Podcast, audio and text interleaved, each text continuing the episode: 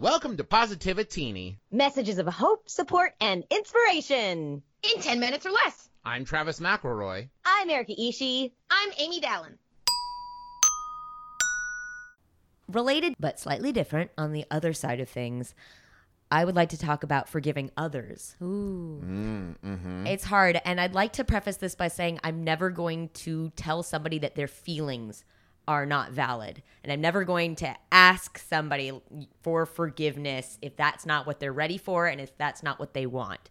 But that being said, I think that there is, and I try to make this true for myself, a lot of room for forgiveness. Because to me, in my world, I feel like, I mean, everybody's going to make a mistake. I make so many mistakes and really bad ones. But I think what you want to what you want to do about those mistakes and how you handle them afterwards and how, how your your willingness and eagerness to be better and learn from those mistakes is what's really important.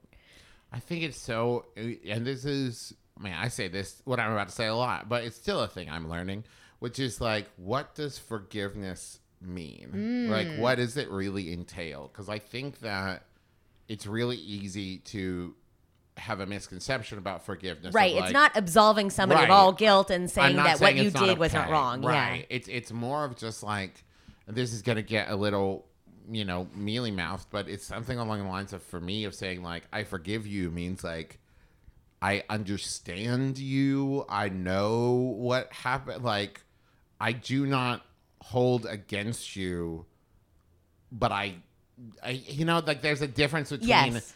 Forgiving and forgetting. Like it's cliche, but like that idea of like, okay, I forgive you, but I'm still upset about it. And I think it's okay to have those both at the same time of like, I forgive you, but I'm still upset. Like forgiving, I don't think has to mean that like, and now I'm suddenly okay with it, right? Yeah. Like that's that's just my own take. It's an interesting question, and, and definitions of forgiveness. I think, like, uh, uh, I now I want to go on a deep dive about like what it has meant to different people at different times because uh, it's something that you could either look at it as something you decide to do or something that sort of happens. Um, where uh, and and if I were to kind of looking at it the latter way, for me it would represent the point at which um, you said uh, I'm not going to hold it against you, and that sort of reminded me that like there is a sense uh, in the way that forgiveness makes sense to me. It's when you can stop holding the pain, you can put it down, like the the burden where you're like, I am letting this go. I am letting go of this uh, and and moving on from that. And that's I mean it's going to be so personal to again the relationship between the people and the thing that happened.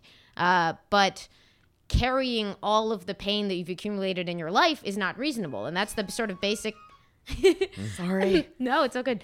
Uh, that's the basic argument for forgiveness: is you you can't live any other way. Like uh, you need to know that sometimes you can let pain go into the past, and the you need to know that if you make mistakes, other people might be able to move past that pain. I but I don't know if the like is that something you can decide to do? Is that something that just happens over time? Right. Because this is the thing is like when you think about, I'm trying to come up with a good metaphor for it, but like if you mess up, right? If you wrong me in such a way that it removes a chunk of something, right?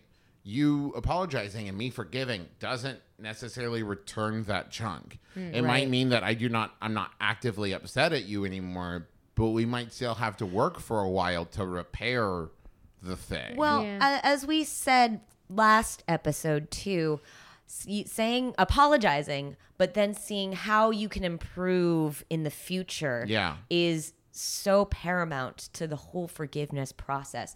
Like if I see if somebody has wronged me, but then they apologize and they say, "And this is how I'm going to make it better in future. I will never do this again, or I will take steps towards making things better." Um, then I, I want to be able to have room in my heart to to say yes. Like I trust you enough to let that be true. Yeah. I think, and to believe in you, uh, because I, I think it's we all, as I said, we all we all make mistakes, but it's what we do about it afterwards that's important. Thank you for joining us. Tune in again every Monday, Wednesday, and Friday. Until then, take care of yourselves.